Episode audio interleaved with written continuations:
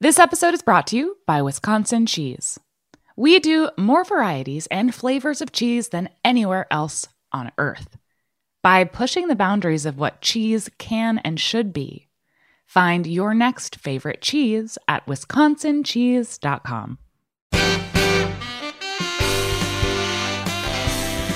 Hello to everyone. I'm Louisa Kasdon, your host for Let's Talk About Food a podcast devoted to first person storytelling where food plays a pivotal, if not a starring role. Everyone has a food story. Food is at the heart of human connection, at the center of love, of ritual, of need and want, and most of all, food creates community. And community is what we crave. Today's guest, John Yingling, comes to us through our engineer and composer, Mike Moss.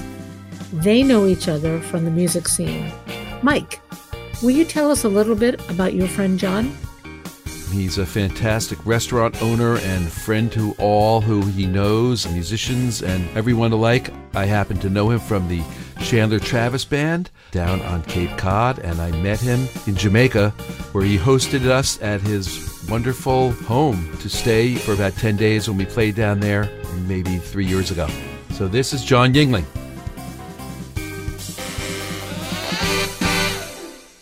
Tell me how you started out. I started out in Wildwood, New Jersey, making pizzas. When I was a kid, 15, I got a job in a pizza place as a dishwasher in a restaurant that sold pizza.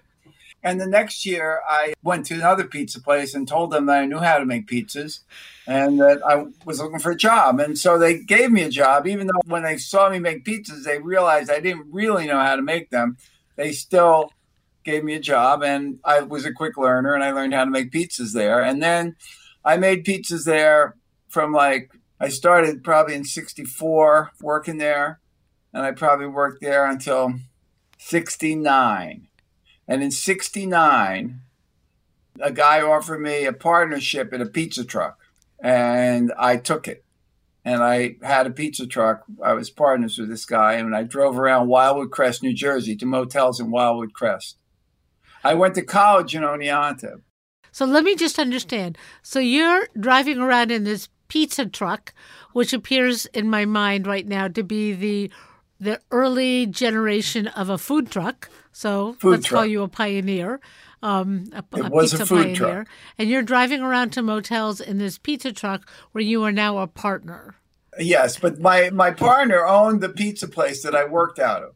And so I ran the truck and he ran the pizza place. And I would go in the pizza place and make the dough and do everything for the truck. And then we would split the money that I took in three ways. So every day I made $100. Now that was a lot of money in 1969 for a kid. I was working seven days a week, making $700 a week. That was probably like three or four times as much as my father made at that time. Wow. So that was good money for a kid. But every day I would go out with basically 100 pizzas and uh, I was selling them for three dollars a piece, and I was selling drinks too. So, and I would keep one third of the money, you know. and how did you parlay the partnership in the pizza truck, where you were making this excellent amount of money, to the next part of your career? I came to Provincetown in 1970. I had worked every summer up until 1969 summer, from when I was like 15 because I always needed money to either go to school, high school, or go to college. But then when I graduated from college, I could take the summer off. So I did. I took the summer off basically, and I hitchhiked up to where my sister was working in Provincetown, and I noticed that there was no pizza place here. So I started telling my friends, I think I'm going to open a pizza place in Provincetown. I've been always able to visualize things and have them happen. I've been lucky like that my daughter Edwige has that ability too. I've noticed, but but handy. But anyway, handy. But anyway, so I just visualized a pizza place. Like I was going to open up a pizza place in Provincetown. So I just told my friends that, and I didn't really have any money, but I had the ability to make uh, a couple thousand bucks. So I had these friends that lived on a commune in Katonah, New York, and uh, I went to visit them. And right when I got there, guy Paul Schneider was telling my friend John Patterson that um, he had just been to Provincetown and he wanted to open a pizza place there. Well, you should talk to Jingles because he's a pizza expert, and uh, he told me the same thing. So right then I showed up, which was really weird. We ended up doing a couple lines of coke and smoking a joint, and we got in a bus and came to Provincetown. That was 1971. And you became partners just yes, on the strength of that. and we each basically he borrowed three thousand dollars from his grandfather, and I Good. had uh, three thousand dollars that I could sell a couple things I had and stuff, and I ended up with three thousand dollars, and we came with six thousand dollars. We opened a pizza place in Provincetown, and that's where Spiritus Pizza started. That's how Spiritus Pizza started. The first night we were here, the first couple nights we were here, we slept in the graveyard. And but we were since we were like cute young kids at the time. I was like twenty, I think I was twenty one or twenty two. I was twenty two, I guess, and Paul was maybe twenty three. And we were like good looking guys, you know, young guys, and we were going around looking for a place to open a pizza place. And we met this guy, this old guy, Jimmy Simpson, and he had an empty shop, and he said. Um, he liked us right away. He said, well, "You boys want to open up a pizza place here?" We said, "Yeah." He said, "Well, you go right ahead. You can open up a pizza place there. When you get the money, you can pay me the rent. It's fifteen hundred dollars for the summer." So we moved in without any money or anything, just being cute. In those days, if you were cute in Provincetown, you could open your own pizza place. Just go. So you had been sleeping in a graveyard. Can we just not gloss over that for a second? Tell me about that. What was that like? Oh well, well, we, we thought the graveyard would be a good, you know, it was illegal in Provincetown to sleep outside, so we figured the graveyard would be like a nice, safe spot where the cops wouldn't look for you. So we just like camped out in the graveyard. And then you just started constructing a pizza house, pizza parlor, and Well, once Jimmy gave us a shop, there was a little apartment in the back of the shop that we could sleep in. So we started staying there, and then we started working on the shop, and I ended up going down to Wildwood, New Jersey. I ended up calling my old boss in Wildwood, New Jersey, and asking him about where I could get pizza ovens. I had no idea where you would get pizza ovens from, you know. And he said, "It just happens that I have two that I'm trying to get rid of. If you want them, you can have them for five hundred dollars." So we drove down. A friend of ours had a old International Harvester, one of those International Harvester station wagons. Like I don't know if you remember what they looked like. I do. Yeah, they were like tanks. Yeah, yeah. So, so he had International Harvest Station, but it was really old. It had like the whole floor was rotted out of it and everything.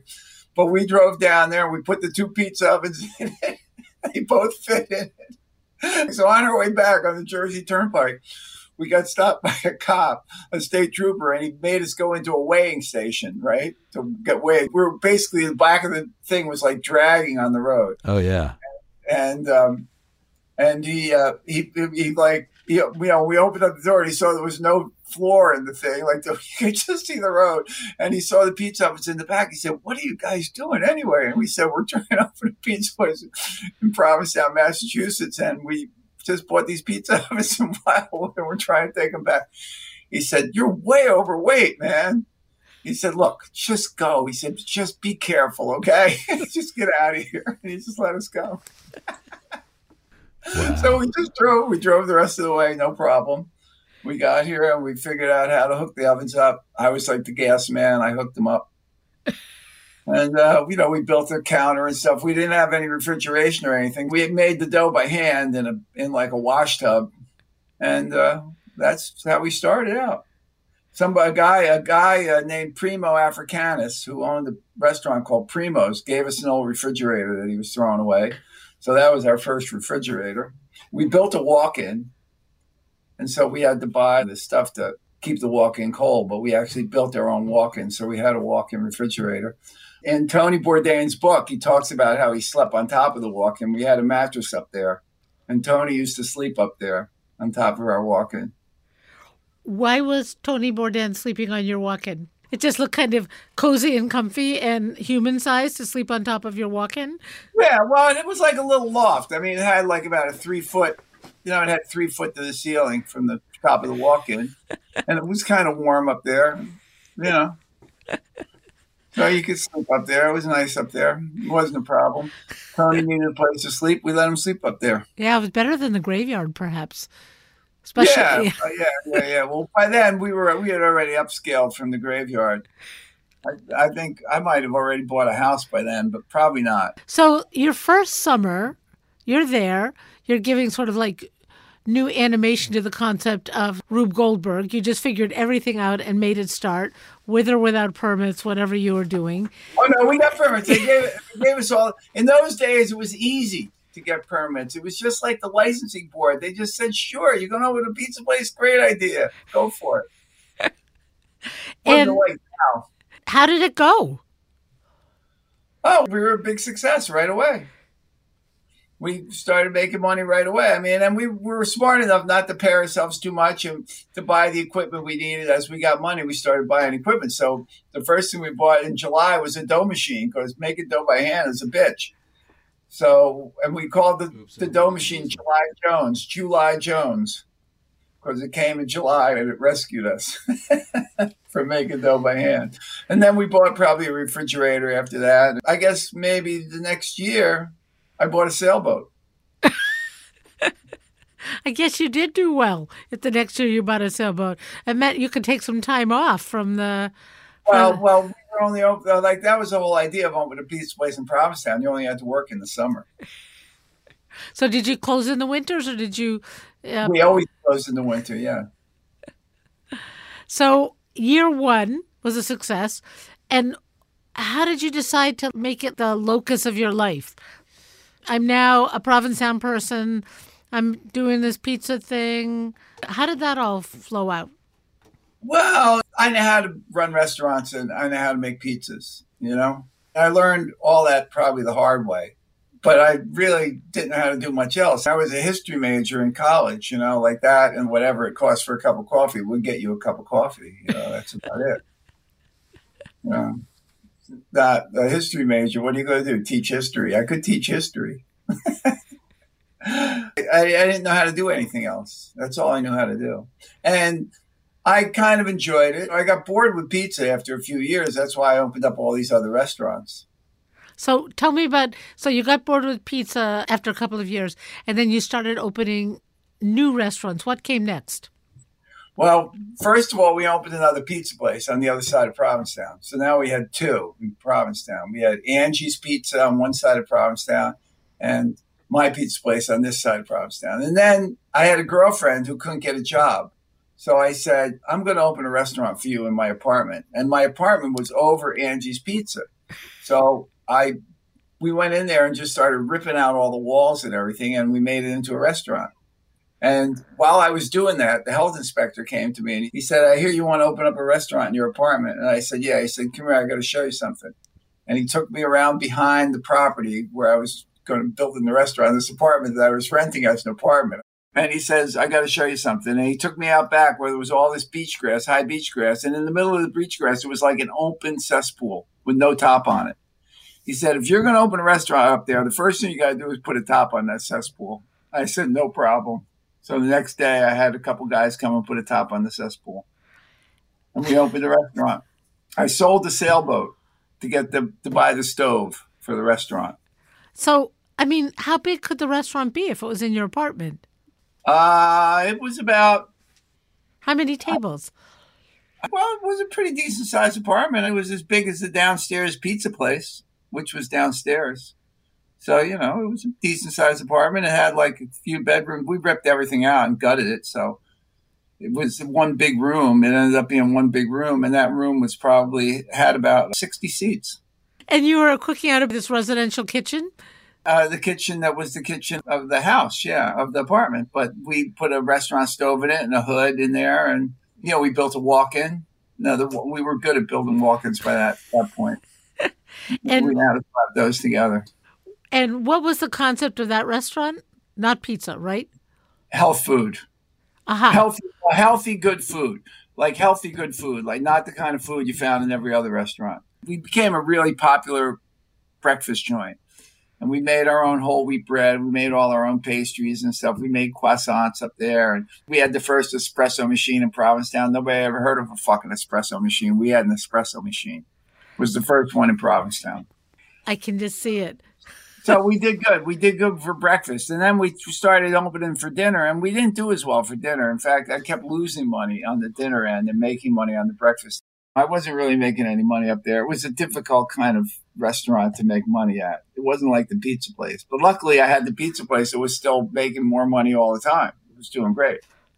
It helped subsidize that place. And then eventually I broke up with that girlfriend. And then I had another girlfriend who worked there as a waitress. And I broke up with her. She left town. And then I kind of lost interest in it. So I rented it to this other woman who rented it for a few years. And then when she stopped renting it, one of my old girlfriends wanted to rent it. And I ended up selling it to her like about 20 years ago. But, and now she has she's rent, she's renting it to somebody now. She's done with it too. So you've been cycling through girlfriends and cycling through restaurants. And when did you start sort of expanding your real estate empire? And we'll be back with John Yingling in a moment, and he'll talk about how his pizza experience led to a whole real estate saga.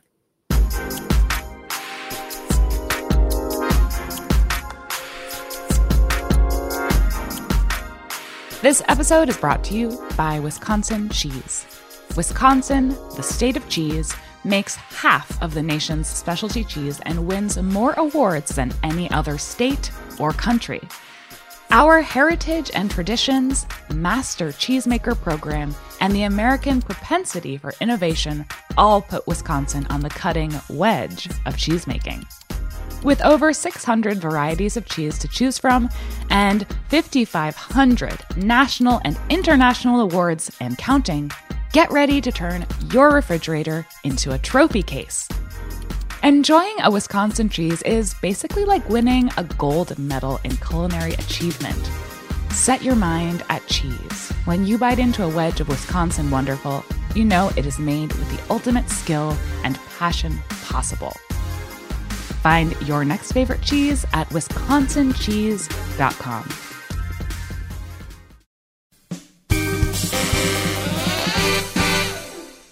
And we're back with John Yingling.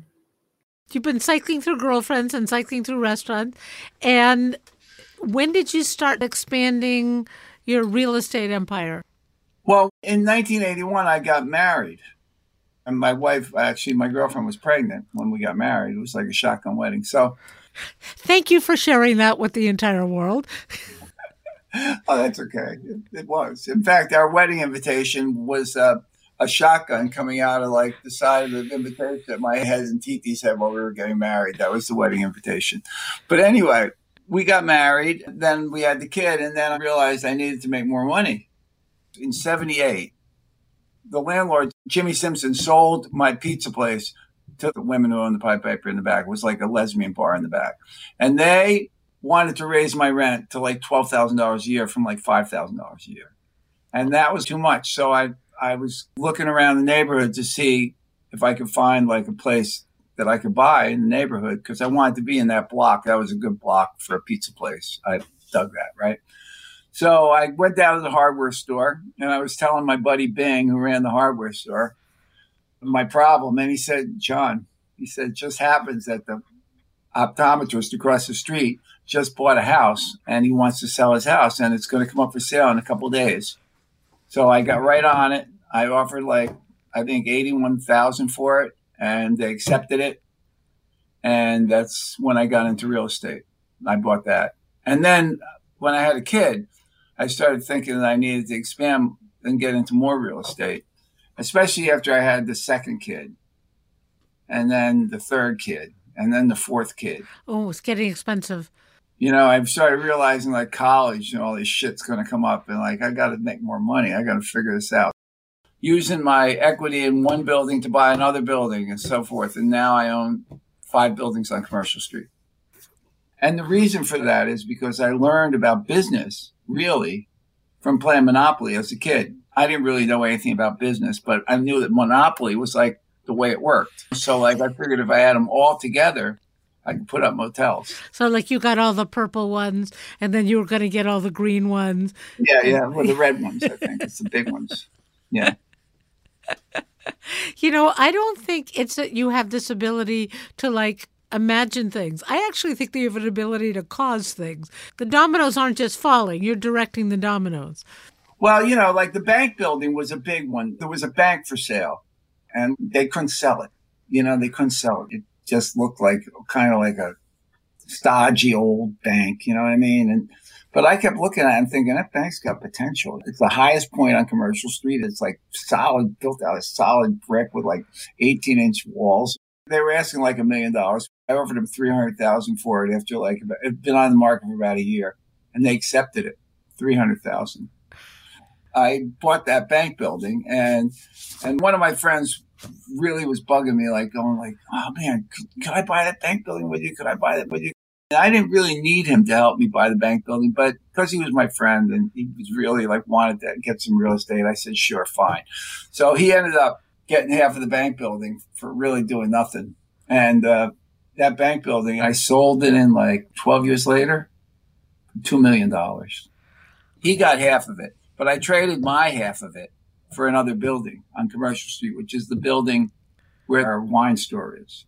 So you're just like and along the way, you opened other restaurants. I saw in your bio that you have Bubala's by the Bay and Enzo.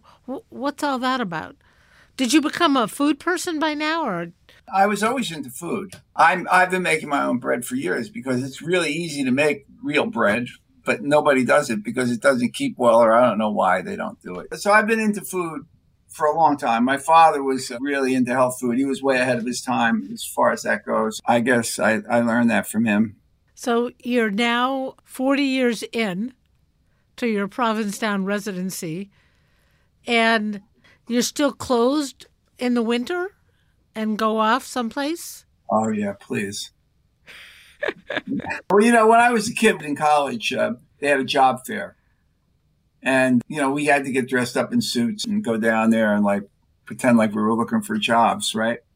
So, like, I did a few interviews with these big companies, you know, and I got the impression from them that they wanted me to work 50 weeks a year for like the next 40 years. You know what I mean? For them. I was saying to myself, we were smoking a lot of pot at the time. I was saying to myself, they got to be fucking kidding me. They want me to work 50 weeks a year? Like, no way, man. There's got to be a better way than that. So I did that. I opened the pizza place and I only had to work like maybe 30, 30 weeks a year. You know what I mean? I have a house in Jamaica.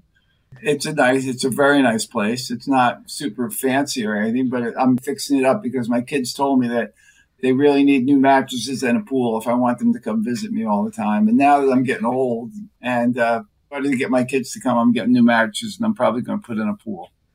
So looking back and thinking ahead, mm-hmm. what's next? I do have one more pizza place I probably would like to open, and I do own the property already where I could put it. It would be a different kind of pizza place than what I have now. It would be a pizza place that sold those like little pizzas that cook in like two minutes. Have you ever been to one of those pizza places where they sell like little pizzas and they yeah. cook them in a wood fired oven? Yeah. And that's like printing money, those kind of places. So I think I'm going to open one of those. I already own the property, but there's some things I have to work out before I can actually open a restaurant there again. There was a restaurant there one time. I'll probably do that. If I sell Bubala's, that's what I would do. When I listen to your story, this happened that happened. Then I essentially translated that into the next, you know, big step up the ziggurat. And do you think that it would be as easy in this environment for somebody like you to succeed as it was going back those decades? I guess it. I probably not at what I did, but but maybe at some other things it would be easier. Who knows? You know, I mean, there's there's always opportunities for people who can figure it out and you know, and whatever, beat the system that that's kind of designed to keep you down, basically. So you have to figure out how to beat it. It's uh, probably harder to do a restaurant, definitely, because right now, I mean, even to build anything in Provincetown is a nightmare. Like it used to be that we would just draw something on a piece of paper and take it into the building inspector and say, this is what we're going to do. These are what the setbacks are. And he would go, okay, $25. Make sure you get those setbacks right. I'm going to come check. That would be it. Know what I mean? Now you need an engineer, an architect, a designer. You need a team to go in there. And then you have to go to the zoning board of appeals because no matter what you do, there's something in there that you got to go to zoning. For the zoning board, you need like 10 sets of plans. They cost you like $300 a set. I mean, it's fucking ridiculous. And you have to go to historical and you have to get more plans for them. You can't use the same plans. Like, why can't you use the same plans? You know, they could make it so much easier, but they don't. It's a lot more difficult right now to do stuff. Yeah. Like But you know, you're absolutely right. Where there's a will, there's a way. My sense is that your entrepreneurial spirit, if it hadn't been pizza, it would have been something else. Right. I think that's probably true. I mean, it's just that pizza was what I knew how to do. And, and I could have probably learned something else if I had to, but pizza was was easy. You know, and, I, and it, it was it's really a nice easy way to make a living. It's not not bad at all. This has been so great. Really. Thank you so much. Very fun. a, a fun story, a fun guy, an incredible story. And along the way, it seems to me that you encountered all of the all the changes that that Provincetown has been making over all these years. It's become a very different place. And when I go there now, it looks almost establishment. Well, it is establishment. It's like very, very wealthy people live in Provincetown, like extremely wealthy people, like billionaires. A lot of billionaires live in Provincetown, and and everybody that lives in Provincetown and owns a house is a millionaire. And real estate in Provincetown has been a really good investment. We can talk about food if you want to talk about food. I love food. You know, I know that even billionaires eat pizza, so I know you're safe. That's right. They do. Everybody eats pizza, and pizza's really good. Little tweaks that we have to do all the time, but our pizzas, I think it's as good as any pizza, that kind of pizza anywhere, anywhere. That's really good. Wow. The pizza place does really well, but the restaurants don't make a lot of money because we spend so much money on the food. We use the best olive oil we can get. We use all the best ingredients we can get. And most restaurants don't do that. I would say 90% of them use the cheap, go to the cheapest common denominator to try to make as much money as they can. Well, they would they would like to, but they are driven by the the need to make money. I think that it's beyond that. The, the making the money is the most important thing. And I listen. I don't begrudge people for that because I understand you got to make money to survive. But I think uh, probably restaurants could up their uh, thing a little bit. When you go out there in the world and you eat in restaurants, it's a little bit like the hokey pokey. You know, you never know what's going to happen. I think this is great. I love this story. Thank you so much, John Yingling. I'm coming to Provincetown. Thank you, John, and thank you, Mike Moss. What a fun story. That was just great. Thanks for listening. And thank you to our team, producer Rachel Gottbaum and sound engineer and composer Michael Moss of Soundscape Boston. You can find more of our stories at heritageradionetwork.org or by visiting our website, letstalkaboutfood.com, or find them on iTunes, Spotify, or wherever you get your podcasts. Let's Talk About Food is powered by Simplecast. Thanks for listening to Heritage Radio Network, food radio supported by you. For our freshest content, subscribe to our newsletter. Enter your email at the bottom of our website, heritageradio.org. Connect with us on Instagram and Twitter at heritage underscore radio. You can also find us at facebook.com slash heritage radio network. Heritage Radio Network is a nonprofit organization driving conversations to make the world a better, fairer, more delicious place. And we couldn't do it without support from listeners like you. Want to be a part of the food world's most innovative community? Subscribe to the shows you like, tell your friends, and please join the HRN family by becoming a member. Just click on the beating heart at the top right of our homepage.